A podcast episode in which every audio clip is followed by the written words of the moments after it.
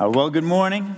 I hope that you are looking forward to Easter. It is such a beautiful time of the year to celebrate what Jesus has done for us, and a great time of year to invite someone who wouldn't normally come to church. So please think, pray about that, and then send out those invitations and invite people to come.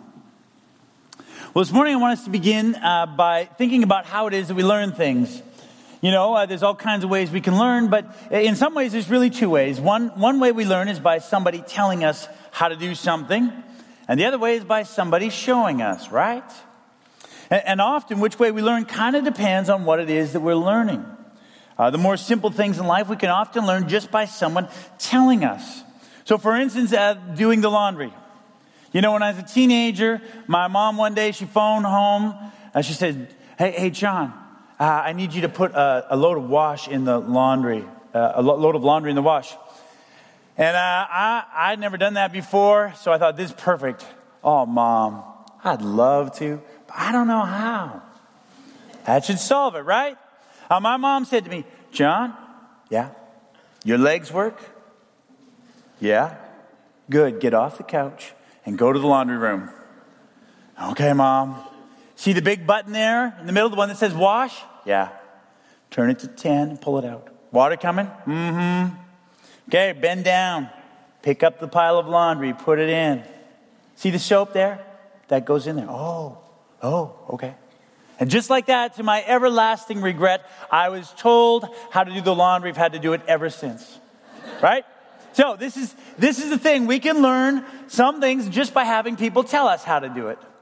But there are other things that are harder to learn that way. There are other things that are better to learn by watching somebody. For instance, how to play an instrument. It's really tough to just have someone describe it, right? It's better to watch somebody. Or how to dance.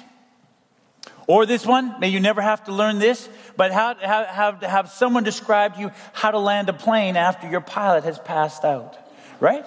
I mean, these aren't the things that you want to have someone tell you. You want to learn by watching somebody do it.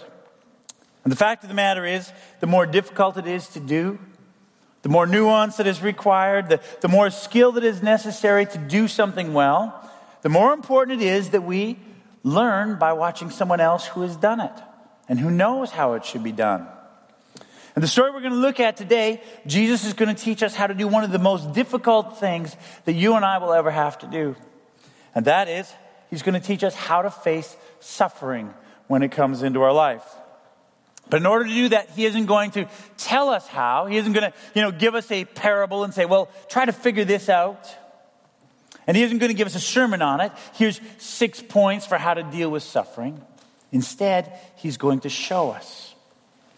And so we want to look and see how he faces suffering in his life. And the story is found in Mark chapter 14. And so if you have your Bibles, I want to invite you to turn there. We began last week looking at the passion of Jesus as it's told in the book of Mark. And if you remember last week, it began with a story of Jesus being at a dinner party. And you remember there was this lady who broke this alabaster jar of a very expensive perfume, poured it over Jesus, caused a huge controversy. Well, Mark tells us that after that, Jesus and his disciples left that place and they came to Jerusalem. And they came to Jerusalem to celebrate the Passover. Now, Passover for them is the equivalent of what Christmas is for us. It was a big deal. And so they found an upper room in which they could meet. And there they had this long, beautiful dinner, like you would have maybe on a Christmas Eve. And at that dinner, Jesus did a number of things. He washed the disciples' feet. He instituted the Lord's Supper, which we still celebrate to this day. And later on, as the evening went on, Judas slipped out so that he could go and find the chief priests and to betray his Lord to them. And scholars figure that it was somewhere around 10 or 11 when the meal was done. And so Jesus said to his disciples, come on, let's go out. There's a little garden outside of the city gates. I want to go there. And so they leave and they head out to the Garden of Gethsemane. And that's where we want to pick up the story today. It's found in chapter 14, verses 32 to 42. And this is what Mark tells us happens there. It says, and they went to a place called Gethsemane. And he said to his disciples, sit here while I pray. And he took with him Peter and James and John and began to be greatly distressed and troubled. And he said to them, My soul is very sorrowful, even to death. Remain here and watch. And going a little farther, he fell on the ground and prayed that, if it were possible, the hour might pass from him. And he said, Abba, Father, all things are possible for you. Remove this cup from me. Yet not what I will, but what you will. And he came and he found them sleeping. And he said to Peter, Simon, are you asleep? Could you not watch 1 hour? Watch and pray that you may not enter into temptation. The spirit indeed is willing, but the flesh is weak. And again he went away and prayed, saying the same words. And again he came and found them sleeping, for their eyes were very heavy, and they did not know what to answer him. And he came a third time and said to them, Are you still sleeping and taking your rest? It is enough.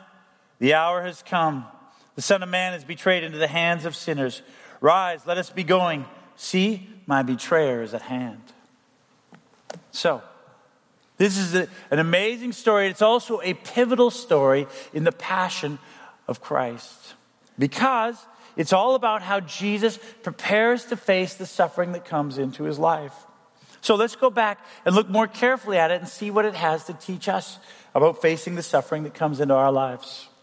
Start at verse 32 again. It says, And they went to a place called Gethsemane, and he said to his disciples, Sit here while I pray. Now notice, that's what he says. Just sit here. That's all. Not like stand guard. Not like, hey, I want everyone to spread out, 20 yards apart all the way around the garden. And if you see someone coming, you call me. No, he just says, sit here. I'm going to go pray. And then just before he leaves, he's like, actually, James and Peter and John, would you guys come with me?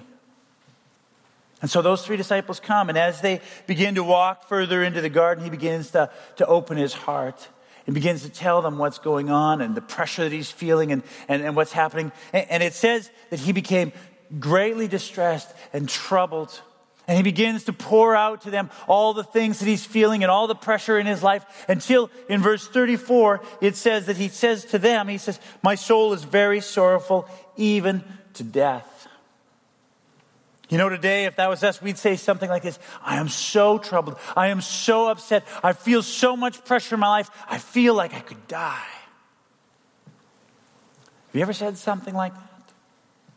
Have you ever felt like that? Like the weight of the world is crushing you so heavily. There's so much pressure in your life that it feels like you're going to die. That's how Jesus felt.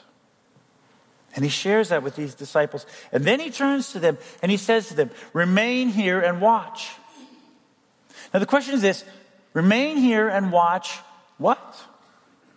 Watch for soldiers? Maybe, but the other disciples, they're just sitting by the gate kind of cooling their heels. So that doesn't make a lot of sense. Watch each other? It's kind of weird. Probably not. So watch what? And I think the answer is Jesus wants them to watch him, to watch their master and learn from him how he deals with the suffering that comes into his life. Now, why? Why would he choose these particular three disciples? Well, again, some people would say, well, they're his favorites. So, of course, he would pick them.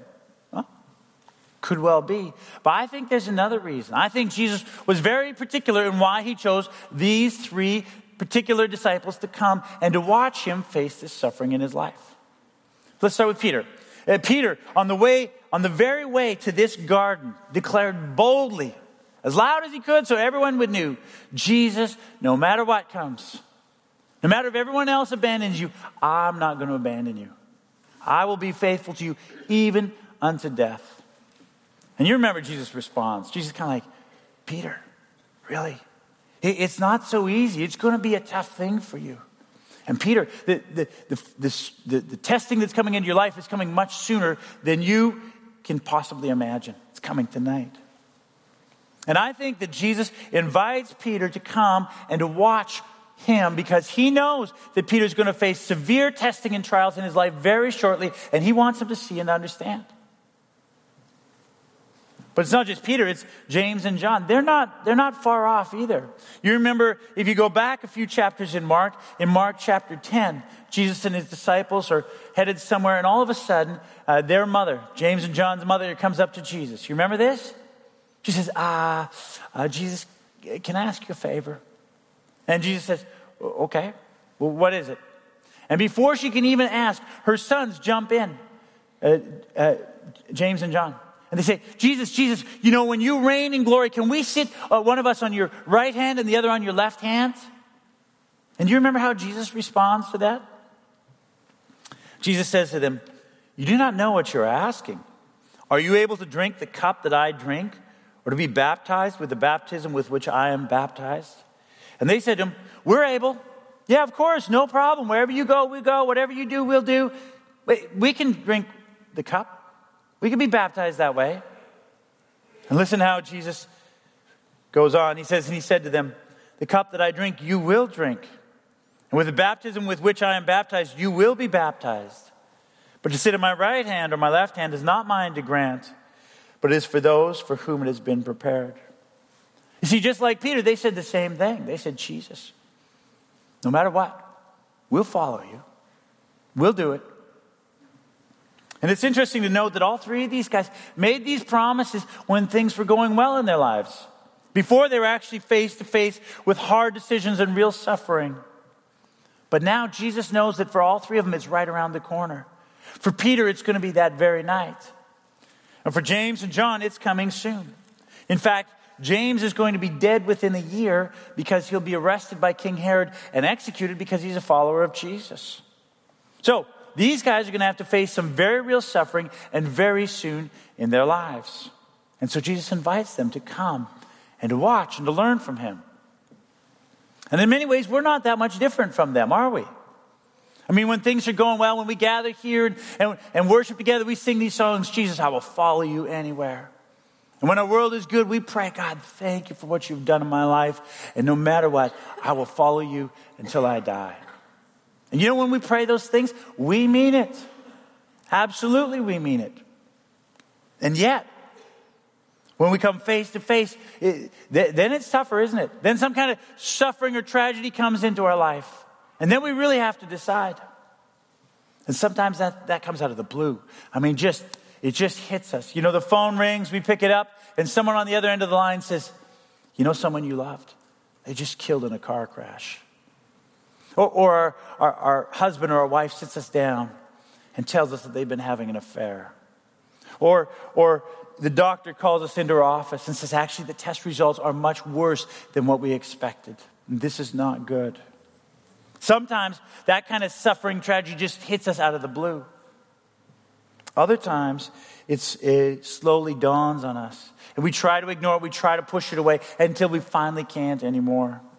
The dream that we had to get married or to have a certain career or to have children or whatever it is seems to be slowly slipping away from us no matter how hard we try. And there's this growing sense of panic in our hearts. And suddenly we find ourselves standing at the edge of a really dark time in our lives. And you know at that moment that there's this huge battle in our heart and soul, right? I mean, you know this. Then there are days, sometimes weeks, sometimes months, when you want to try to understand what is happening to me. And how should I respond to it? And why? Why is this happening to me? And where is God in the middle of all of this? And those are important questions. Those are good questions that we should ask. But how you answer those questions is going to make all the difference in how you go through that time of suffering. And that's why I think that Jesus invites these guys and us, really, to come and to watch. Because that's what he's going to do now. Jesus is about to enter into the most profound and difficult, the most severe and intense suffering that any human has ever had to walk through in his life. And now here in the garden, he's going to have that battle in his own heart and his own soul. And he's going to wrestle with it. And he wants us to watch and to see and to learn, so that we know how to do that when it comes to us. So, let's look and see how Jesus faces the suffering that's coming into his life. Let's start in verse 33. It says, and he took with him Peter and James and John, and he began to be greatly distressed and troubled. Now, these two words are very descriptive words. Greatly distressed. The Greek idea here is he was shocked. He was appalled by what was coming. And this word troubled literally means overcome by horror. In other words, as Jesus begins to face the trouble and the difficulties in his life, he is appalled and he is horrified at what is to come. Which is interesting if you think about it, because Jesus has known all along that his mission was to go to the cross, right? I mean, when he was tempted by the devil in the wilderness, he could have had an easy out, but he said, no, this is my mission and I will see it through. And all through his years of ministry with his disciples, over and over, he told them again, this is coming for me. And not long before this, Mark tells us that he set his face to go to Jerusalem and nothing would come in his way. And even in his conversation with James and John and their mother, right? You know the cup that I have to drink? Do you understand the baptism that is coming into my life? Jesus knew full well the kind of suffering that he would face. And yet when he comes face to face with it, when he stands on the edge of the abyss and he peers over it, he's appalled and he is horrified by what is to come in his life. And then look at verses 34 and 35. And he said to them, my soul is very sorrowful, even to death. Remain here and watch. And going a little farther, he fell on the ground and prayed that if it were possible, the hour might pass from him. Now, where Mark says he fell on the ground and prayed, he uses the Greek form of the verb there that means continuous action. In other words, it could be read like this. He fell on the ground and prayed and got up and fell and prayed again. And then he got up and he staggered some more and he fell and prayed again. This is not like the pictures that you see, you know. Jesus in the garden under a tree, kneeling with the moonlight behind him in fervent and deep prayer. No, this is a man in agony. This is a man who's just pouring his heart out in grief and in begging God. And he wants his disciples to see that. Now, why? Because that's definitely not a pretty picture. But he wants them to see him because he wants them to understand the right way to face suffering in their lives. You see, there are a number of models that are held up for how a person can or should deal with suffering in their lives. The Greeks in Jesus' time, they held up as their model Socrates. Socrates was condemned to die by drinking hemlock. And the story is told that on the day of his death, he hung out with his disciples or his followers and acted like it was just any other day. He was a Stoic. And so he denied, he ignored the suffering in his life, pretended like it wasn't there. It's one way to approach suffering. The Jews in Jesus' day actually had a different model. Their model came from the Maccabees. The Maccabees tells of a number of Jewish rebels who revolted against the foreign domination of Israel about 200 years before Jesus came on the scene. And these guys were like the macho hero type. When suffering came into their life, they embraced it with zeal. And they were bold and they were hot-blooded. And their stories are of them being cut to pieces by their persecutors while they cried out in praises to God. And that's another model, the sort of macho hero model of suffering. Bring it on. In our own day, in our Western culture, we have another model, don't we? The primary model in our culture today for dealing with suffering is to run, is to do anything to avoid feeling pain and suffering. And so in our world, when people see suffering coming into their lives, they do all kinds of things. They break promises. They blow out of relationships. They move out of town. And if they can't do that, they try to drown themselves with drink or with entertainment or with too much work. Anything to avoid the pain of suffering. And that's why it's so important for Jesus that we saw how he responds. He doesn't pretend like nothing is the matter. And he doesn't act like the suffering was a great thing. Like, oh, this is so good, bring it on. But he doesn't run either. I mean, he doesn't abandon the disciples. You pray here. You wait here while I pray. And I'm sneaking out the back to escape to another city to start over again. No way. Instead, he faces the suffering that is coming into his life and he agonizes over it. Oh, and thank God. Thank God that he did. You know, if you're a follower of Jesus, suffering will come into your life. But when it comes, when it gets up close and personal in your life, when it's not theory anymore, but when it's reality, when that day comes, if you look at it and you're appalled that it would happen to you, and if you're horrified by what lies before you, and if you beg God, please take this away from me. Don't make me do this. Don't lead me here. If that's you, if you do that, you are not a bad Christian. In fact, if you do that, you happen to be in very good company, because that's what Jesus did. Not only that, he wanted you to know that he did that. And this is the first point that we need to see here from this text. Jesus agonized over the suffering that he was about to face, and therefore it's okay for us to do the same. To agonize about coming suffering is to be human. And Jesus was not only fully God, he was fully human. It's okay to struggle, to weep, to cry out, to beg to God, to agonize when suffering comes into your life. Jesus agonized over the suffering that he sees coming into his life. But that's not all. Look at what he does next. Look at verse 36. And he said, "Abba, Father, all things are possible for you. Remove this cup from me, yet not what I will, but what you will." Now here's what Jesus does next. And this is the second thing he wants his disciples to see. And that's this. He gets very real in his prayers to God. He falls down. He begins to pray. But look at how he starts his prayer. He doesn't start by praying, "Oh, wise God, maker of heaven and earth." He doesn't even start with "Our Father who art in heaven." No. He starts with "Abba." It's like saying Daddy, God, this is bad. He goes right to the heart of the relationship, and he just begins to pour out his heart. And then look at the next part of his prayer. This is what he prays next. "All things are possible for you. Remove this cup from me." How many times have you prayed that prayer?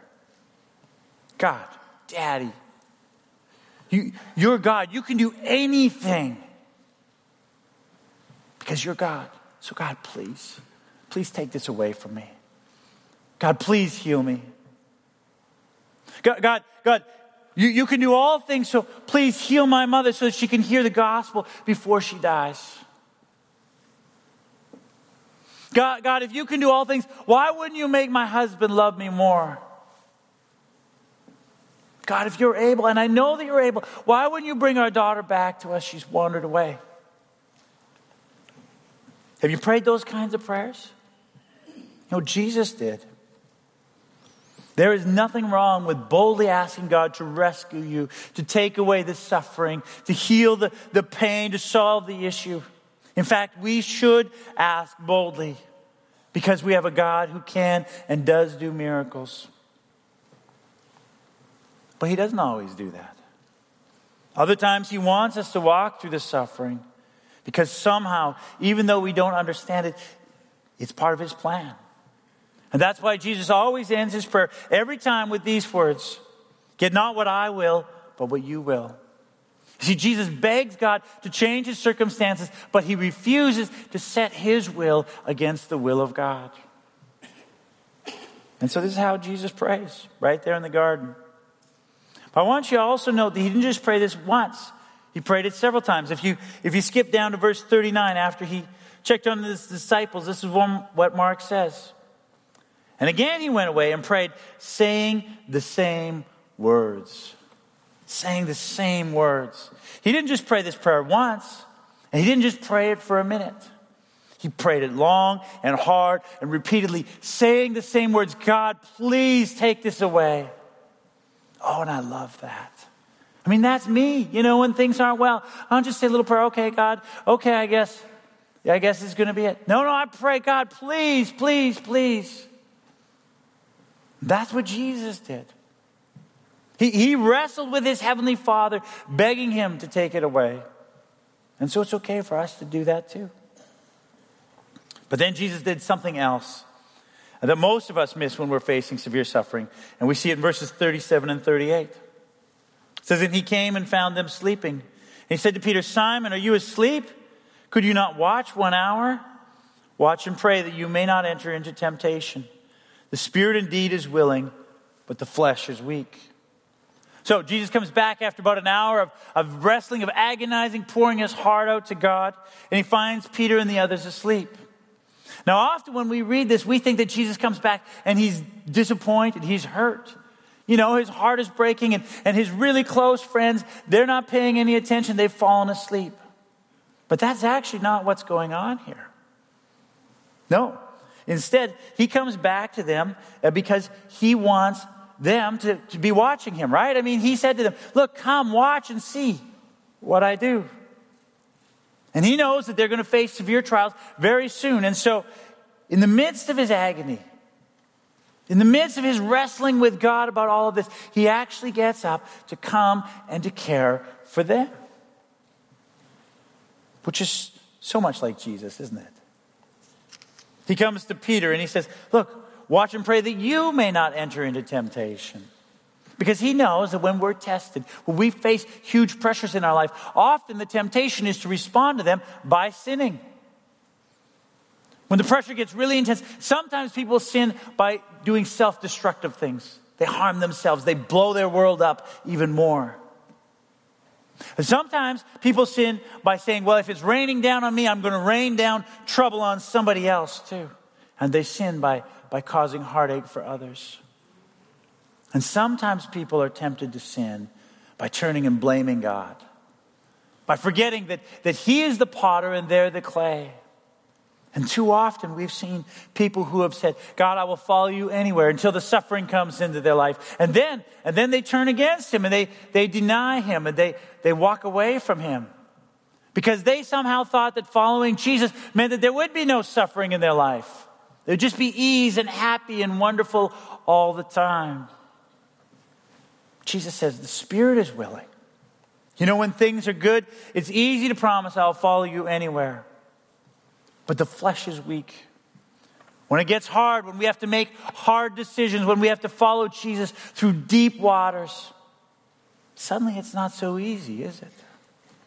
And that's why he says to Peter, you have to pray. You have to wake up. You have to watch and learn, because even though you don't think it's coming sooner than you know. And this is the third thing that Jesus demonstrates for his disciples in the Garden of Gethsemane. In the midst of his own deepest agony, his own wrestling with God, he stops not once, but twice to care for others who will soon face the same kind of suffering. Jesus cares for others who are also suffering. And you know, if you've suffered, this is incredibly counterintuitive, isn't it? I mean, if you're like me, when hard things come into your life, you want nothing more than to go and find a hole and crawl into it and wish that everyone else would go away. The last thing that you want to be doing is to be reaching out to help others. And yet there's something powerful and beautiful and freeing when we do that very thing. And that's what Jesus does. He doesn't come back to these guys and demand them, hey, how come you're not paying more attention to me?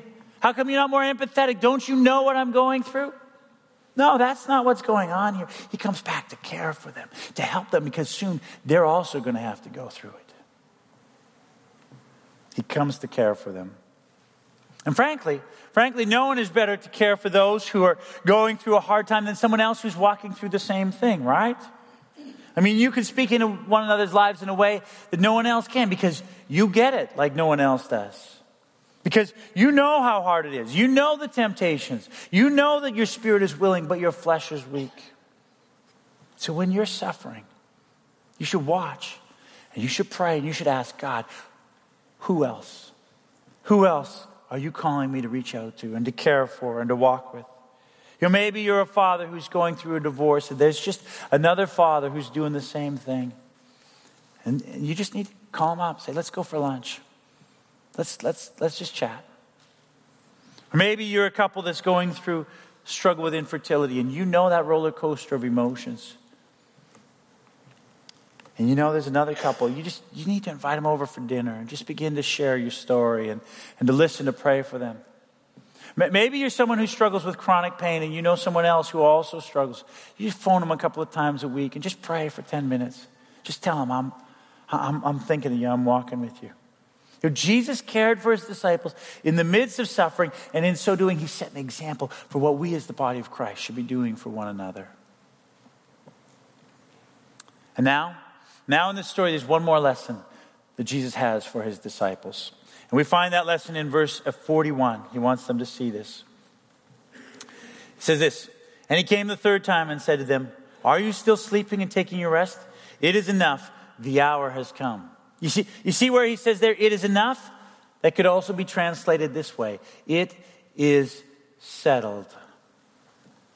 In other words, Jesus comes to his disciples now and he says, I have agonized over this. I have prayed about this. I have begged God. And clearly, he's not going to take this away. Clearly, he's going to want me to walk through this. So now it is settled.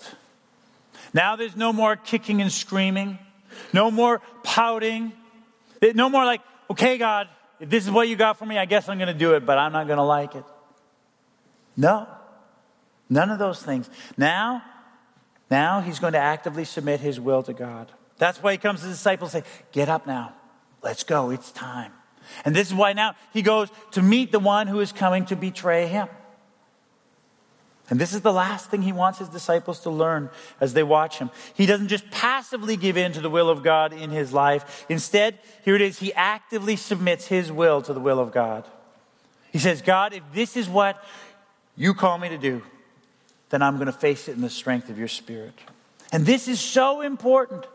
This is why he can face this incredible suffering in his life. Not in some sort of stoic way like the fates have settled this, so I just have to endure it. And not with some sort of macho bravado like, oh, this is so good, bring it on. But rather with a quiet, deep strength and confidence that this is God's will for him. And therefore, God will see him through it. That's why Jesus can stand in front of a crowd of people screaming out that he be crucified, and his heart doesn't melt.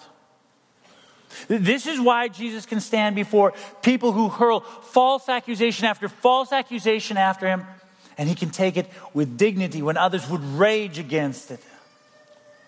This is why Jesus can answer Pilate, who has the power of his life in his hands, with a calmness and with a quiet strength, rather than trembling with fear and despair. And this is why Jesus can endure the brutal physical punishment of being flogged and hung on a cross for hours until he finally dies. Because in Gethsemane, he actively submitted his will to the will of his heavenly Father. That's why the Apostle Paul, looking back on this day, could write this about Jesus in Philippians chapter 2. He says about Jesus, and being found in human form, he humbled himself by becoming obedient. In other words, by actively submitting his will to the will of God, even to the point of death, even death on a cross. That's what Jesus did for us. How amazing, how beautiful. I mean, what have we done to deserve this? And yet this is what Jesus does. He actively submits his will to the will of the Father. And he wants us to learn from that. So, the question for you today is, where are you at? You know, maybe you just entered the Garden of Gethsemane.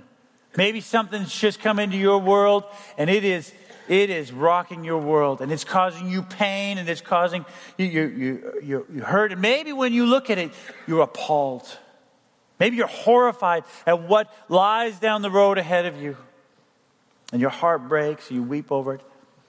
You know, if that's you, you need to know that Jesus totally understands what you feel and what you're going through.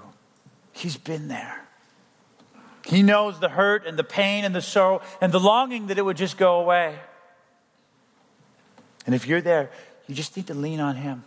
You just need to turn to Jesus and you just pour your heart out to him and you tell him, because he knows, he understands, and he loves you so much. He will never, never, never leave you, no matter how dark your world gets. Others of you, maybe you've been in the garden for a while. It's time for you to lift your eyes. It's time for you to look around and see who else you need to come alongside, just gently and quietly. Encourage them and strengthen them. You know, here at Willingdon, we regularly talk about the importance of some sort of significant biblical relationship in your life. Some kind of relationship where you can encourage and strengthen others and they can encourage and strengthen you. And nowhere is that more important than when you're going through a difficult time. Don't withdraw. Instead, engage. And you lift your eyes and you pray and say, God, who is it?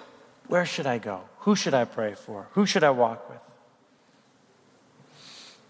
And then there are others of you who have been in the garden for a while now, and now is long enough. You've poured your heart out. You've asked repeatedly for God to take away whatever it is. You've prayed, you've begged. And for whatever reason that you may never know until you stand before God in glory, he has said no. And instead, he is asking you to trust him and to walk through whatever lies ahead for you. And for you, it's time to say, it is enough. It is settled. The hour has come. And now is the time for you to actively submit. Not just say, okay, God, fine. But to say, okay, God, if this is what you call me to, if this is the path that you have for me to walk, then I will actively submit to you. And I will trust you. And I will walk through it with a strength and a confidence, knowing that you will lead me, because somehow this is part of your will. And some of you should not lay your head on the pillow tonight before you settle this question. And you say, okay, God, it is enough. It is settled. And finally, for some of you, you're like Peter and James and John. Right now, there are no major issues in your life, just the regular stuff. And if that's you, praise God. That's God's good grace and his kindness in your life. And don't forget to thank him for that. But let's not be asleep in the comfort of our lives. Even Peter, though Jesus warned him, is right around the corner. Peter still missed it. He's still sleeping in the garden. Let's not be like that. James ended up dead within a year of that day. But John had the privilege to live well into his 90s. But even John faced all kind of suffering. And in his what should have been his golden years, when he should have been surrounded by his children and his children's children and his family and friends. Instead, he spent those years isolated and imprisoned on the island of Patmos. You know, we never know when suffering is going to come into our lives. And it comes into all of our lives. So, let's watch. Let's learn from Jesus. And let's keep praying and preparing our hearts to trust God no matter what comes our way. And the beauty is that we have this hope because Jesus has already gone before us. So we can follow him. And he paid the price on the cross so that one day we can stand in glory. And he'll wipe away every tear. There'll be no more mourning, no more sorrow, no more sadness. And that's the hope that we can trust in. Would you stand with me for closing prayer?